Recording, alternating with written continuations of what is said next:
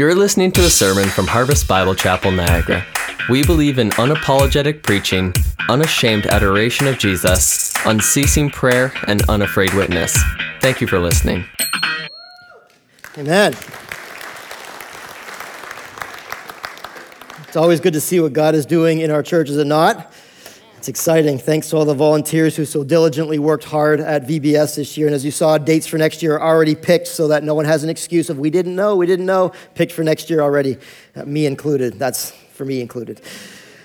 All right, Jonah chapter 3 this morning, as you guys turn there, uh, just a few things to uh, bring to your attention. Um, this I want to remind you of. The ushers are coming down the aisles right now, the Bible, they can follow along with us in, in God's Word. But a couple things as you turn to Jonah chapter 3. Uh, one is this, I want to remind you, David mentioned it, but I want to reiterate the importance of coming together for prayer in a week and a half. I know we always say prayer and praise, you got to be there, got to be there. And we kind of like, huh, yeah, well, whatever. But this is not a whatever thing in our church. Just you know, this is, this is, David made reference to it. This is how we were built as a church. This is where God's Spirit moves when God's people pray. And so this is of utmost priority for us. And so we know that prayer is to the soul what air is to lungs. And so without prayer, is God going to do anything in our church? Do we want God to do stuff in our church? We want to see God move? Then we have to be committed as people, not just pastors and stuff, and as, as a congregation to pray. And so we, I encourage you, and I also exhort you to come and pray with us in a week and a half. Some of you have never come. You've been here for five years, you've never come and prayed. Let this be the prayer meeting that you come and pray. We're praying into the next ministry year. Some of you started strong and haven't been in a long, long time. I encourage you to make a priority, put on your calendars now for the, the date, the 31st, to come and pray with us as we pray into the next ministry year. And I know some of you will be there. I see your faces. I know you're there every single month. And so I encourage encourage you. It's going to be just as encouraging and powerful this month as it has been every month so far. So, prayer and praise, we have to pray, church. We just have to pray. There's too much at stake to not pray.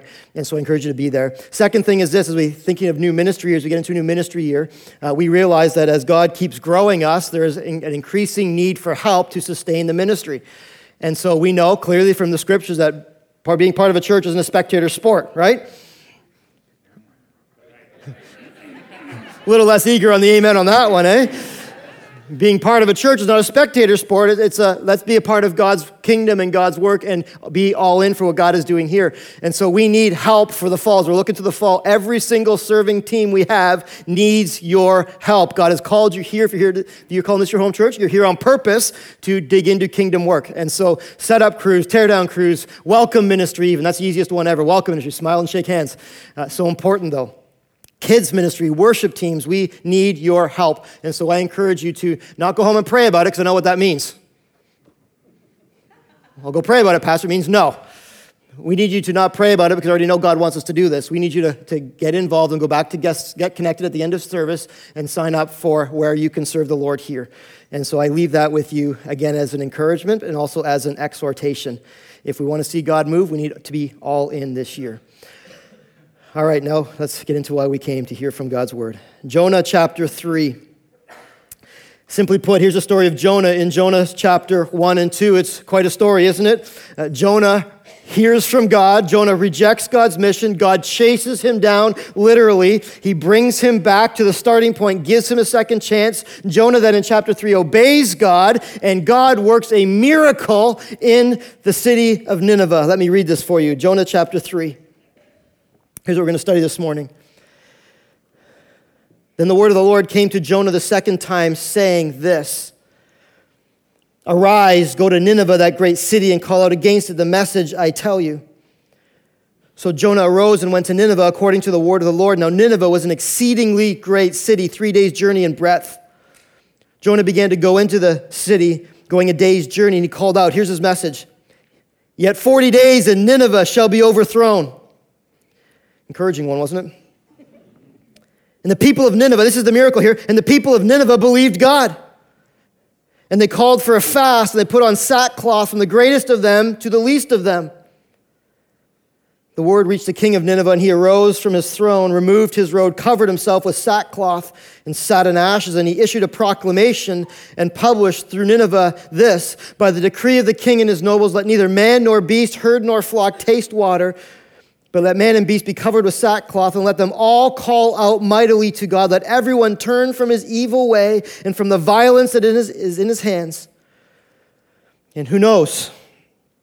May God God may turn and relent and turn from his fierce anger so that we may not perish.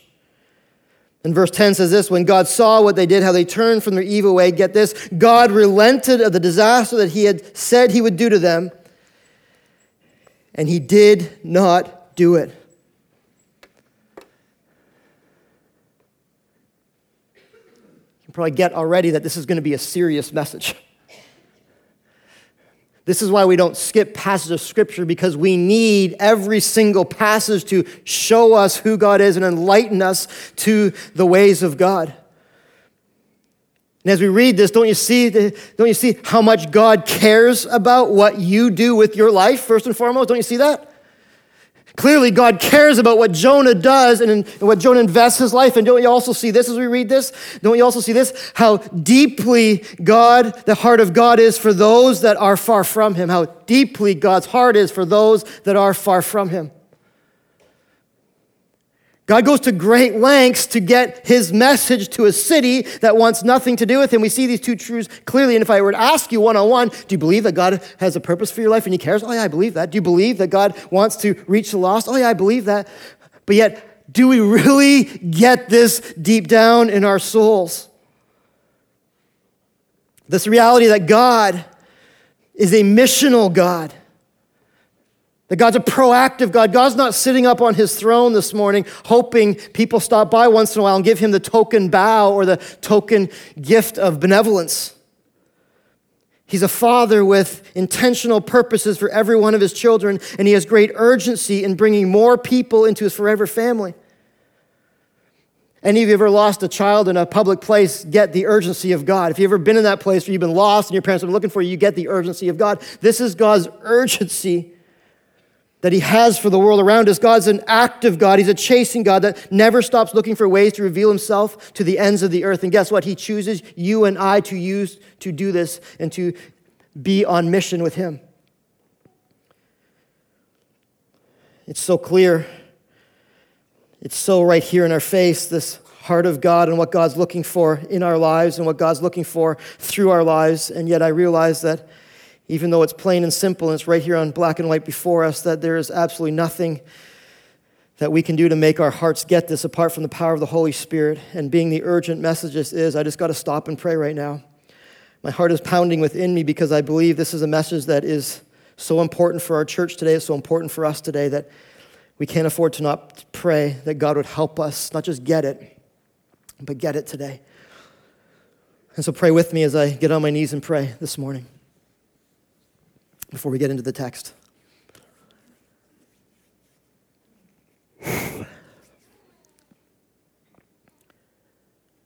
Lord, we've seen all along in this book of Jonah how you are a loving God, a gracious God, a God who pursues.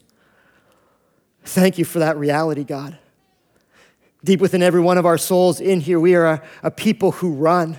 We are a people who rebel. We are a people who strive to be far away from you, but thanks be to God who does not let that happen in your children's lives. Thank you, Jesus, for keeping us and chasing us. Thank you, God, for calling us to a mission that's far greater than one we could have ever imagined on our own, to a, a mission that is an eternal mission. It's e- eternally important in other people's lives. Thank you, God, that you show us what it means to truly hear from God and be obedient and to truly hear from God and repent of our sin and truly find salvation. God, I pray today as we teach Jonah chapter 3, oh God, would you guard these lips? God, would you empower my spirit in a way that I can't do it? God, would you empower our ears to hear and our hearts to understand? God, would you move us this morning? What we need more than just a simple church service this morning, what we need more than just a, a come in and hear a good little word and a nice little warm fuzzies in my heart, what we need this morning is a true word from God that, that goes deep into every heart. Help us this morning, Lord. Eternity is in the balance in our lives and the lives of those around us. So, God, help us. This is important, more than we could ever know. Help us, Lord, get this for your glory, I pray. In Jesus' name, amen. Point number one I want you to see in verses one and two is simply this. It's a, really a tale of a, an epic revival that God is going to orchestrate in Nineveh. Here's the first point I want you to see God has a persistent heart for all nations. We see this in verses 1 and 2. God has a persistent heart for all nations. Here's Jonah back to square one. If you remember where we left off, Jonah was vomited up. It says he was spit up on the shore, and before he had a chance to barely catch his breath and dry off, God comes to him a second time, it says here, a second time, with the exact same message we read that he gave him the first time in 1 chapter, chapter 1 verse 2 is the exact same message he gives jonah again god gives jonah again in chapter 3 verse 2 look what it says and the word of the Lord came to Jonah a second time, saying this Arise and go to Nineveh, that great city, and call out against it the message that I tell you. See the same thing in chapter 1, verse 2. It's the exact same message. The, the call of God on Jonah's life has not changed. And all Jonah's rebellion and all of his refusal to acknowledge God, guess what? The purposes of God have remained the same in his life. Look what it says in 1 verse 2 Arise and go to Nineveh, that great city, and call out against it.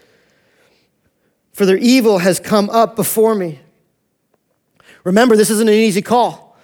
If you remember here in chapter 1, this is not an easy call. Nineveh is the capital of Assyria. Assyria was the number one arch enemy of Israel. And so, what God, in essence, was doing is he was calling Jonah to go and preach the gospel message of heaven and hell to the number one arch enemy. It'd be like today telling an American to go and preach go and preach to the main camp of ISIS hey, that there's a God out there who's going to judge you, but if you relent and turn to him, he will save you. Shows us that God has a heart for those that are far from him. Why else would he, why else would he make this call in the first place? Remember, Jonah wasn't looking for a call from God. God came to Jonah. Jonah ran. God pursued, pursued, pursued, because God has an urgent plan for those that don't know him, even the people we think would least respond.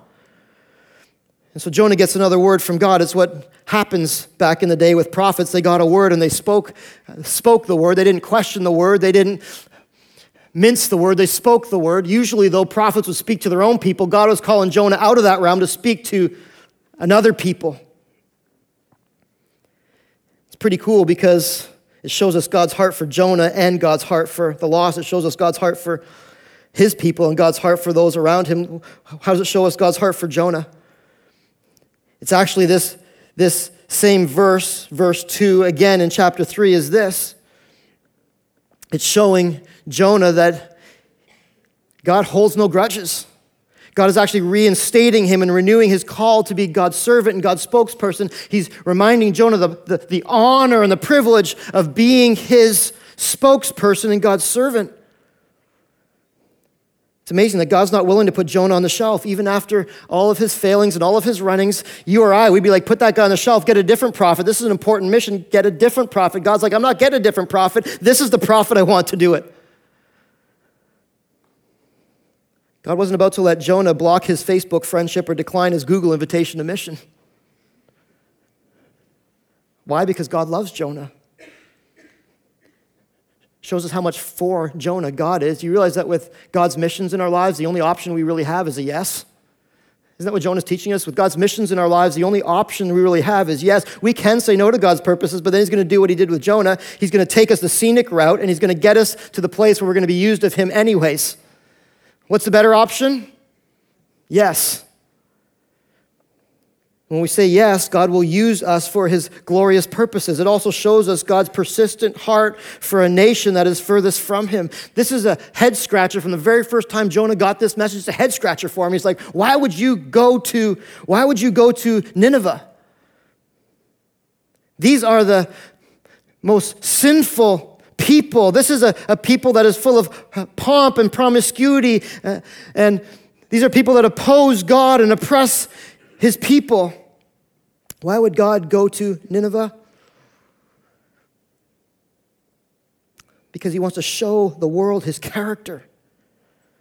He wants to show the world his mercy and his compassion. God's heart is not just a narrow heart for some people, God's heart is for all people. Israel didn't even get this at this point, but God is showing Israel, my heart is for all people. And one day I'm going to open up my salvation message for all of not just the Jews, but the Gentiles as well.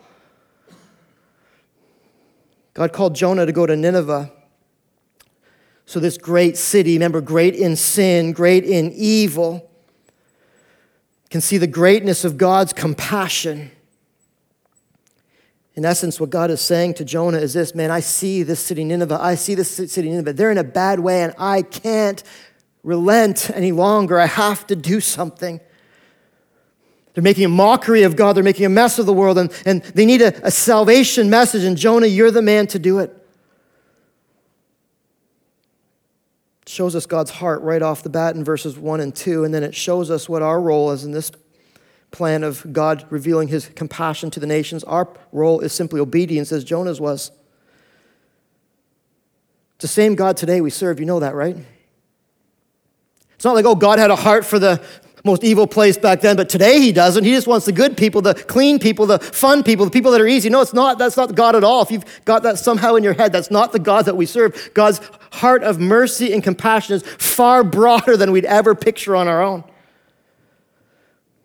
And just like God called Jonah to go and preach the gospel to the least favorite place to preach, God is calling us to do the same thing. Look at verse 3. Look at Jonah's response we see this So Jonah arose and went to Nineveh according to the word of the Lord. Now, Nineveh was an exceedingly great city, three days' journey in breadth. And Jonah began to go into the city, uh, began to go into the city, going a day's journey. to call out this message Yet 40 days, and Nineveh shall be overthrown. See, Jonah's response completely different than chapter one. Same message, different response. Chapter one, Jonah's like, no, I'm not going. Chapter three, somehow between the sea and the storm and the fish, Jonah finally got a picture of God's grace. And so this time in chapter three, Jonah's like, mission, I'm in. You want me to go somewhere? Where do you want me to go? He's finally getting that, hey, sharing God's message is not a matter of choice, it's a matter of obedience. So Jonah arose and he went. It's simple words, but it's so powerful and profound. So Jonah rose, arose and went. This time, Jonah did it right. He was obedient. He went straight to Nineveh. Remember, I told you that he probably came out of that well right up at Joppa again, where he started. So he was making a trek. God got him up and he said, Okay, I still have this mission for you, Jonah. Instead of like questioning or looking around, he went and he looked straight for Nineveh. Nineveh was 550 miles or 885 kilometers from where he was. Picture like God calling you to go to 100 kilometers north of Sault Ste. Marie. There's nothing up there, so I have to like be broad in this description, right? Just picture the Soo. And yet Jonah, because he had seen firsthand the mercy and the grace of God, he was like, man, I don't care where you call me to go, God. I don't care what you call me to do. How far? Who cares? I'm going. And so Jonah takes this journey. It took a whole lot to get him on this page. It took chapters 1 and 2 to get Jonah to this page, but finally, God has Jonah with his undivided attention and his submission to God's leading. Probably with a picture of this in his heart hey, man, if God can save me through a whale, surely God can do something miraculous in Nineveh. Probably with this in mind okay, God, if you're going to show me how much you love me by chasing me down so diligently, what can you ask me to do that I won't do for you? And so Jonah goes belting into this city, and it's a pretty big city. It says here it's three days' journey in breadth. That probably doesn't mean that it was three days from one side of the city to the other. We look at history and we know that the city wasn't quite that big. It might mean that he was going around the whole region of Nineveh, kind of like the region of Niagara, and he was, it was going to take three days for him to get through the region of Nineveh. Or it meant this that he was spending three days, it was going to take him three days to hit every single neighborhood in Nineveh with the message that God shared with him, that he was to share with the people. Irregardless, it's a task. And Jonah does it, and here's his message. Picture yourself, little foreigner, you already know people hate you, and you walk into the main downtown core of the enemy and you start chanting this. Yet 40 days and Nineveh shall be overthrown. Like the old time town criers, he's shouting this message to Nineveh. If you're like me, you're like, really? That's just a bad idea. Nothing good can come out of this. It's almost like he's like poking, them, poking the bear. If you guys don't repent, God's going to crush you. It's a serious message. This word overthrown is the same word that's the same root word that's used in Genesis 19 with Sodom and Gomorrah. Remember Sodom and Gomorrah? Sodom and Gomorrah, they were immoral and they were idolaters, and, and there is no way to weed the sin out of those people. So, what did God do? He sent fire and he consumed it with his holy wrath against sin.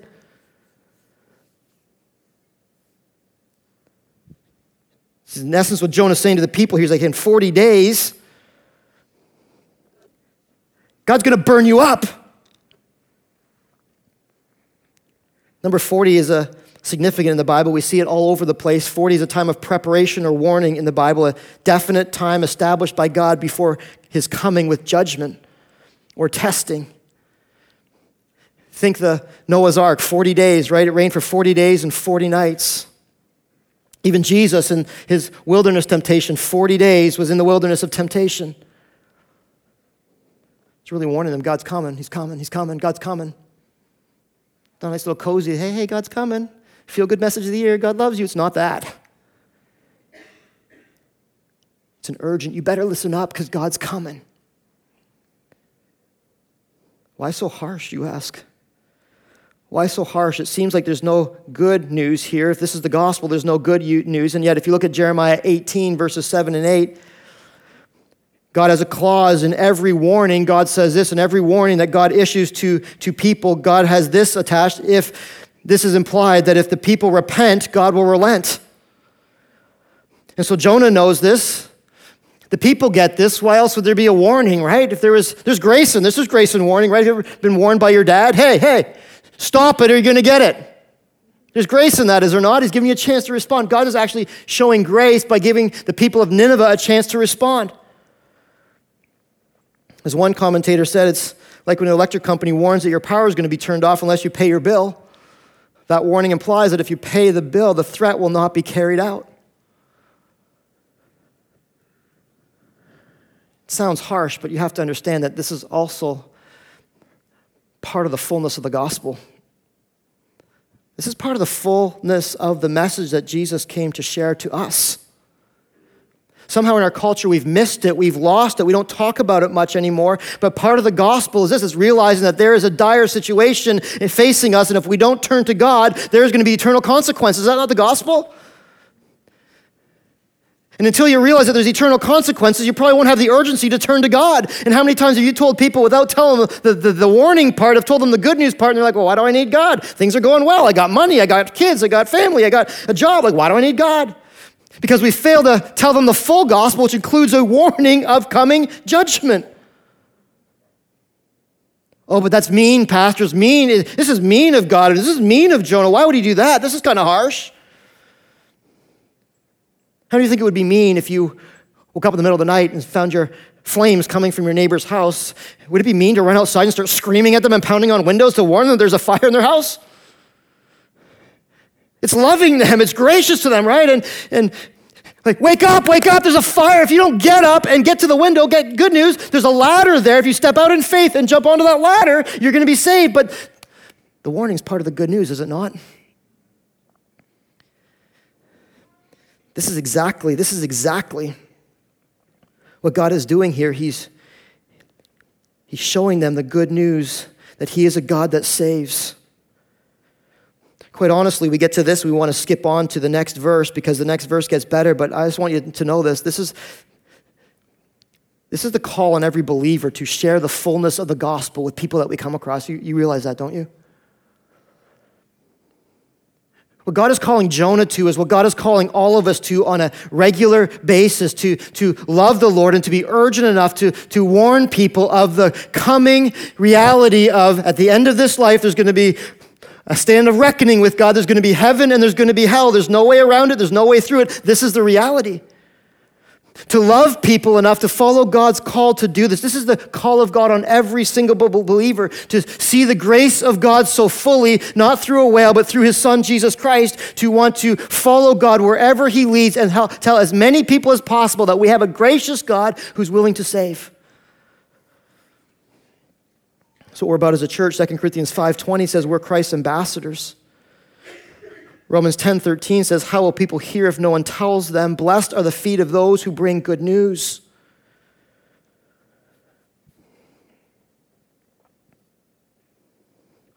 It's remarkable, Jonah's courage and obedience in this. I look at our lives, I look at my own life, and I'm like, man, if God called me to that, would I do it?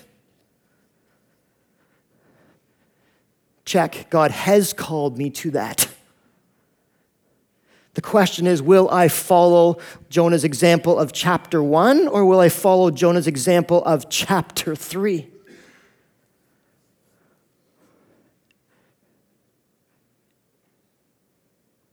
God's heart for the lost is relentless. It's not a maybe, it's, a, it's an urgent thing. This is an urgent thing that Jonah is doing here. This is, this is a, a, a God of urgency saying, Jonah, you have to share this. You have to share this with these people. Or they're going to die because of their sin. And they're going to be lost forever. And so, don't let the call be lost on you, but you can't miss what happens next because when we answer God's call, God is going to do great things just like he did in Nineveh's case. When you answer God's call this week or this month or this coming year, God's going to do great things as you respond to Him in obedience. Look what happens next. This is the crux of the story. Look what happens next. Verse 5. We think this is going to be bad, right? Oh my goodness, here we go. 40 days and Nineveh shall be overthrown. This is not going to be good. Jonah's probably expecting that when he gets in the middle of that town, they're going to rise up and beat him down. Instead, what they do is they fall down and they raise their hands up to God and ask God for mercy to not beat them down. Look at verse 5. This is, this is, this is what happens. When God's word goes out, he rattles souls. When the truth, when the full truth of God's word goes out, not the watered down part, not the, the only the parts I like to hear, but when the fullness of God's truth goes out, guess what happens? He rattles souls. Look at here. And the people of Nineveh, look what their response was. Instead of rising up to beat him or mock him or, or run him out of town, they simply believed God. Surprising, isn't it? Surprising everybody but God because this was God's plan. Look what they did. They called for a fast. They put on sackcloth from the greatest of them to the least of them. And when the word reached the king of Nineveh, he arose from the throne and removed his robe and covered himself with sackcloth and sat in ashes. And he issued this big proclamation. He's like, hey, no one is going to eat, neither beast nor people. We're not going to eat, but instead, you know what we're going to do? We're going to call out mightily to God in verse 8 and let everyone turn from evil and from the violence that is in his hands. Remember, they're known for their violence and let's hope he's saying here that God will turn and relent from his fierce anger so that we, may, we may, will not perish. This is amazing. This isn't a, this is, you know, it's, it's like a revival happening in Nineveh, the place that was least expected, the, the, the harshest, meanest place on earth is experiencing a revival because of Jonah's obedience. Instead of rising up against him, they fell on their knees before God and they repented. If you study the original language on this, the word repent is the, the original language uses the word repent four times in verses 8 to 10.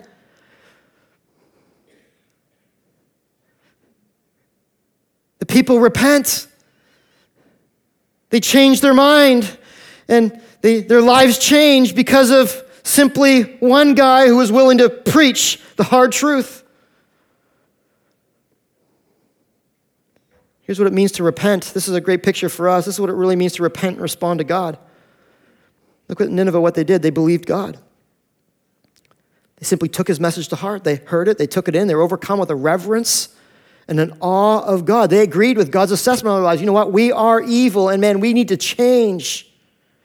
Then they called a fast. A fast is a symbol of affliction of the soul, an intense mourning of the heart for wrongdoing. It's not like, uh oh, I'm sorry I got caught, or I'm going to try and get past these, this set of ramifications. It's more of a, I really see my sin for what it really is, and it's an offense against the holy God. I'm not going to eat for a while to show God how serious I am that my soul needs to be filled. And they put on sackcloth, they put on this coarse and rough cloth used for making sacks, which is normally only the poorest people wore. Again, expressing lament and grief and humiliation. You know what they're saying is, who cares what people think? I don't care. I just want to be good before God. And they called out for mercy. See it? They called out for mercy. They called out mightily to God, then they turned from their evil. They committed to stop sinning and start pursuing God's ways of righteousness. And then they sought the Lord in faith. They're like, God, hopefully you're going to hear this prayer. Hopefully you're going to do something. This wasn't just one person that did this. This was the whole city was like stopped dead. This little guy comes in. It was only one day into the journey. He stops dead. He's like, you know, repent. Whole place stops dead. Like businessmen, businesswomen stopped doing their thing. General laborers stopped working. Unemployed came out of their holes. Kids stopped playing in their streets. The banks closed down. The libraries put the closed sign up. And everything completely shut down. The whole nation, even parliament stopped. The king came off his throne. He took off his robes. He joined the people saying, I'm not any better than you in this. And he got low before God. He sat in ashes and they simply mourned over their own sin.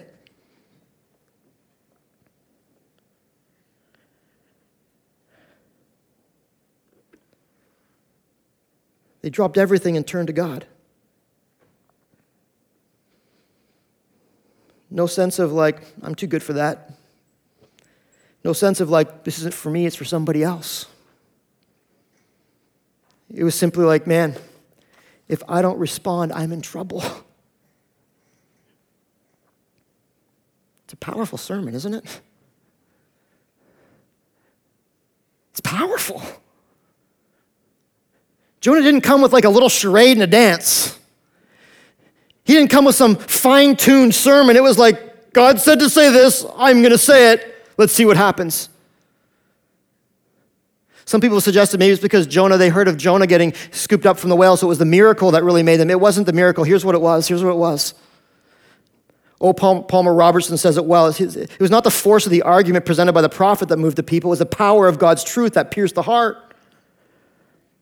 It was never Jonah's persuasive powers as the way to save sinners, and it was never Jonah's confidence in himself to speak up for Christ, for God. It is God and his truth that caused people to believe by the grace of God. Jonah was simply the instrument.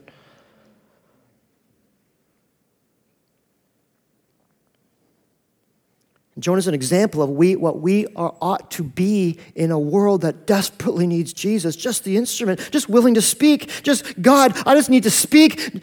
The Ninevites are an example to us of what it really means to repent of our sin. We hear this word repent a lot. Well, not a lot in many churches, but a lot in this church. But do we really understand what it means? Here's what repentance really is. This is, this is where we can learn from Nineveh because I think in our culture today we miss fully out on what repentance really is. We package repentance as this sorry, God, do better next time. Sorry. That's not repentance. Here's what repentance is, and you have to get this is why it's so urgent. You have to get this. Here's what repentance is. Some of you may have never done this before. Actually seeing your sin in the full reality of what it is as God sees it an abomination to Him. Actually taking your sin so seriously, realizing that if you don't turn to God because of your sin, you will spend an eternal destiny away from Him in a lake of fire.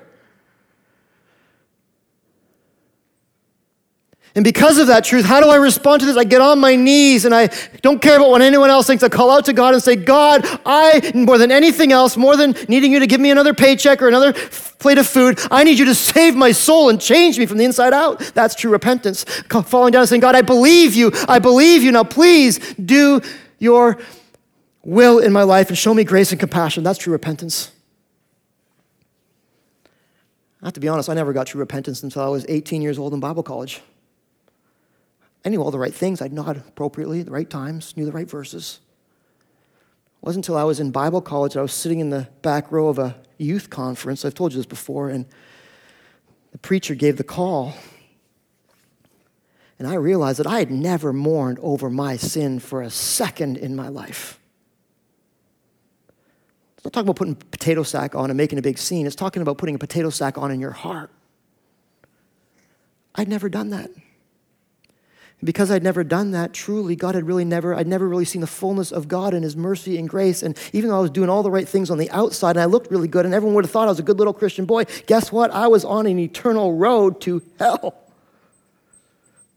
I'll never forget the prompting of the Holy Spirit as I sat in the back row. My face started going red from like the top down. And I remember thinking, I gotta go. I can't put this off any longer. I can't just play this stupid charade any longer. And I got up from my seat and I walked all the way down the aisle in the middle of all my Bible college friends are thinking this is a call for, for the youth that are there, not for Bible college students, because why would you, you get it, right? And I remember walking down to the front and I remember just like putting my face into the floor, partly because I was embarrassed, but I really didn't care, but partly because, man, that's where I needed to be before God. As I look back on my life, that is the moment that I was truly saved, right there. February of 1994.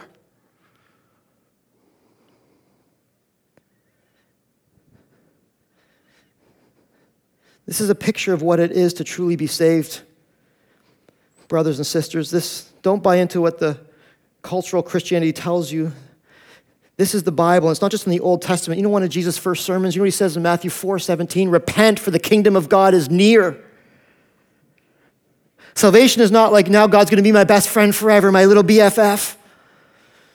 Salvation is not, salvation is not, well, maybe I can listen a little more God this week and maybe I'll try, my, try a little harder. Salvation is not even a little prayer of agreement with God to appease my conscience. Salvation is truly seeing God for who He is, seeing your sin and falling on your face before Him and asking for forgiveness and a change of heart.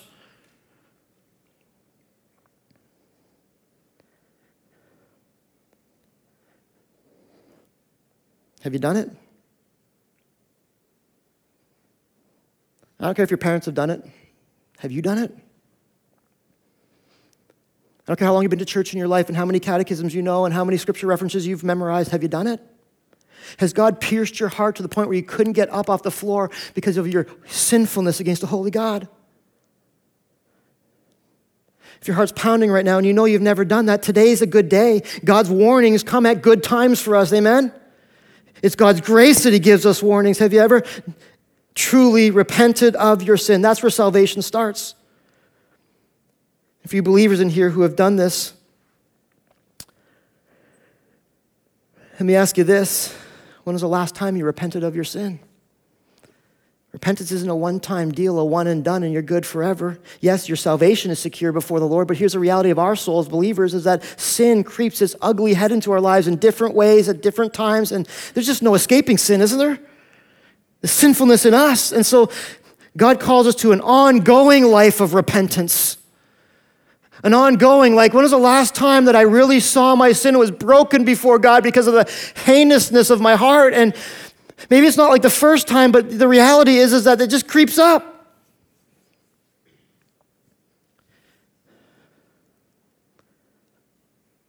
When was the last time I let the Lord truly bring me to my knees with a warning from His Word? Or do I now look at the Bible that's for somebody else and not me anymore? Yet the call to repentance is ongoing. And it's the path to joy. It's the path to victory. It's the path to nearness with God.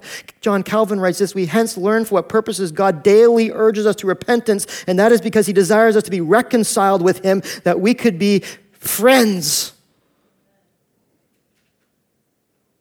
When was the last time you allowed the Lord to teach you the holy humiliation of confessing your sin? Even to a brother or sister, that you might be healed, as James 5 says. This is a lesson for us. It's not just about us sharing, it's about us responding to God. You know what else this is a lesson for? It's a lesson for us in how we can pray urgently for revival in our land. This whole scene in Nineveh, do you realize that God is still the same God? That God still has the same heart? That God's call on us is the same? That we can expect the same results today? That's a good old fashioned revival, Pastor. It's not, it's good, but it's not old fashioned. There's nothing that God desires more than to, to bring revival to our land again today. We stop praying for it. We stop believing it. We pass these stories off as well. That happened a long time ago to a guy who got swallowed by a whale. And, and yet, how much more should we be praying for revival today? Look at our land. We think Assyria was bad. Look at our land. Everything goes here but God. We're so comfy, we're so cozy, but we're so dark. Other countries are sending missionaries here. What gives? And yet we go on our daily lives thinking that all is good. We ought to be praying for revival here in Niagara, in Canada, in North America, that we would see God do this in our lives and in our church. It starts here, but then it spreads. It spreads. This is God's call on our lives to be calling out to God for revival. That's what we're going to spend our next prayer meeting about. Just so you know, calling out to God for His glory and His revival. Here, now, time is getting short. He's coming back soon. Amen. If there's ever a time for urgency as Jonah had, why wouldn't it be now? Who cares what people think? Let's stand and shout on the street corners. Eternal destinies are at stake. Are we going to be like Jonah chapter 1 or are we going to be like Jonah chapter 3? Do you realize that Canada hasn't had a revival since 1970? Saskatoon had happened out west, and God's Spirit swept the land, just like the Great Revival down, we hear about the Great Awakening down in the U.S. It happened in Canada uh, not that many years ago. But guess what? We're due. We're due for another one as God's people take seriously his call, take seriously his, his holiness and his call to then follow his leading in obedience. I just want you guys to know that as staff and elders, we're not, we're not about just playing church. Especially this coming year, there's an urgency that God is birthing within us that I can't really explain, but we're not just about wanting to do church and just do the nice, casual, cozy, let's come in and sing a few songs and go home. God has called us to something far greater than that. God has called us to see his glory and share that with the world. And God has called us to be like Jonah chapter 3 and pray that Jonah chapter 3 happens here now.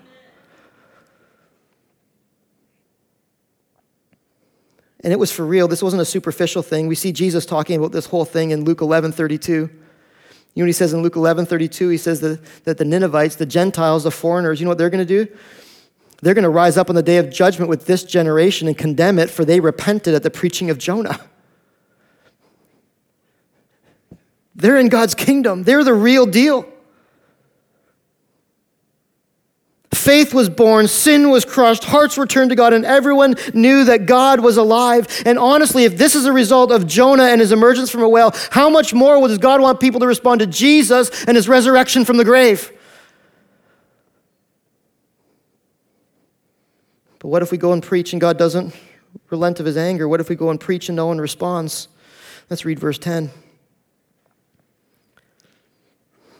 God's mercy pours down to repentant hearts. God's mercy overrules sin and repentant hearts. Look at verse 10. The, the Ninevites, the king, they, he didn't know. He's like, I don't know. Is God going to do something? Maybe God's going to relent.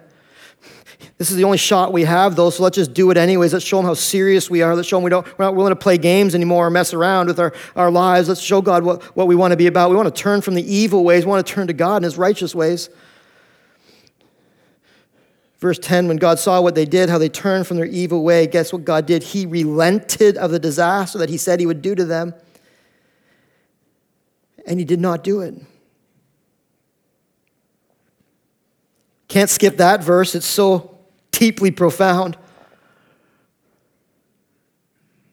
What does God do when we repent? Shows us mercy. What does God do when any sinner repents? He shows us mercy. Not just a teeny tiny little bit of mercy. He pours his mercy down. When it says here that God relented, simply means this that God was moved to pity. God saw these people and he was moved to pity. There's no fire and brimstone. There's no captivity. There's no sanctions against the people of Nineveh, no conditions. It was simply like, You repent, I will respond.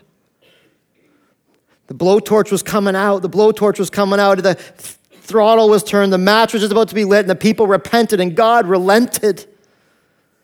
Why? Because He's such a compassionate God. Yes, we see hellfire and brimstone in the Bible for sure. It's right here.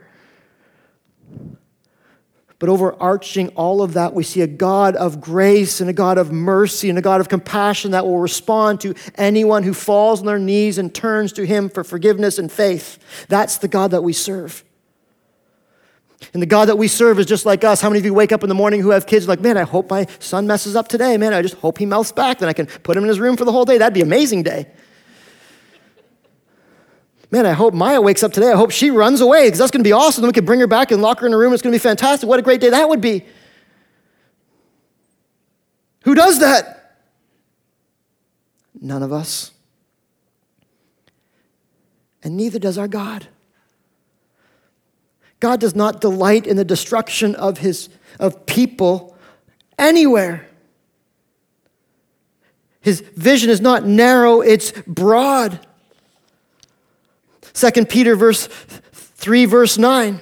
God desires that no one should perish. God desires that no one should perish.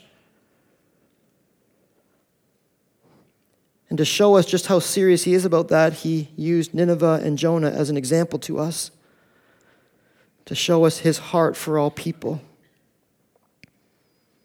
So interesting that Nineveh repented in chapter 3 of Jonah. And then the whole book of Nahum is about God calling judgment down on the people of Nineveh again. And he eventually destroys this city like he said he was going to do here. was many years in between, but this time the people turned and responded. And then it slowly shifted back to the same old way it was before. And then it comes to another season, and God warns them again. They didn't turn. And so in Nahum, he does what he said he was going to do this time.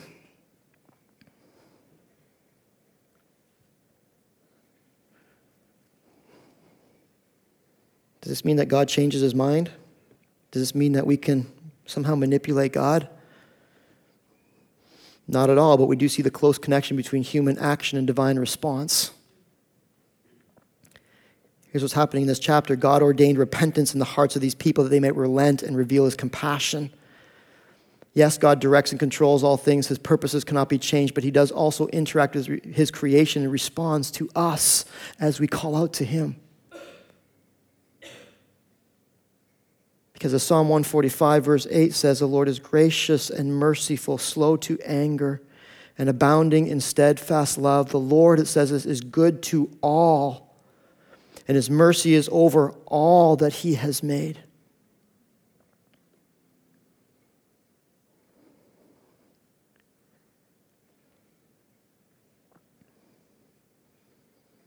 It's a serious message. Happy ending but serious message. It's an urgent message for us.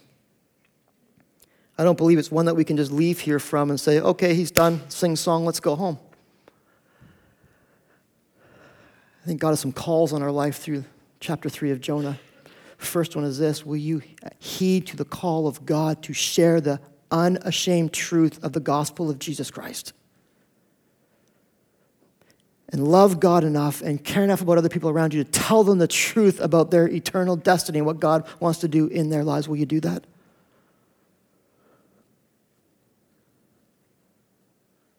Or will you carry on as normal, like it doesn't matter and it never happened? Second one is this Will you see God for who He truly is today and fall on your knees in repentance? Maybe for the first time, maybe yet again you need to. Yes, God's loving and yes, God's good, but God also doesn't mess around with sin. He's holy. He's a good judge, meaning He'll bring down the right sentence every single time. If you don't know Jesus, that sentence is going to be death today. But if you know Jesus Christ, your Lord and Savior, you don't have to worry death anymore, but your relationship with God is what you're what you're fighting for, what you're aiming for at this point. It's the closeness with your Father.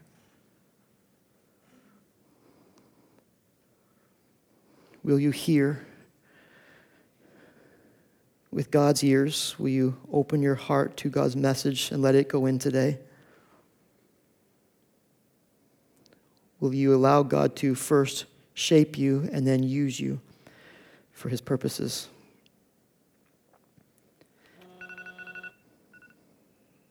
Right on the nose, 45 minutes.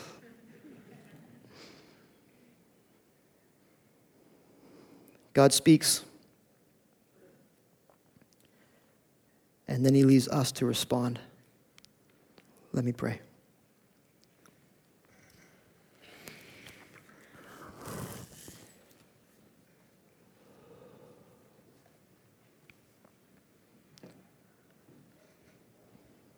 God, you brought us here on purpose this morning.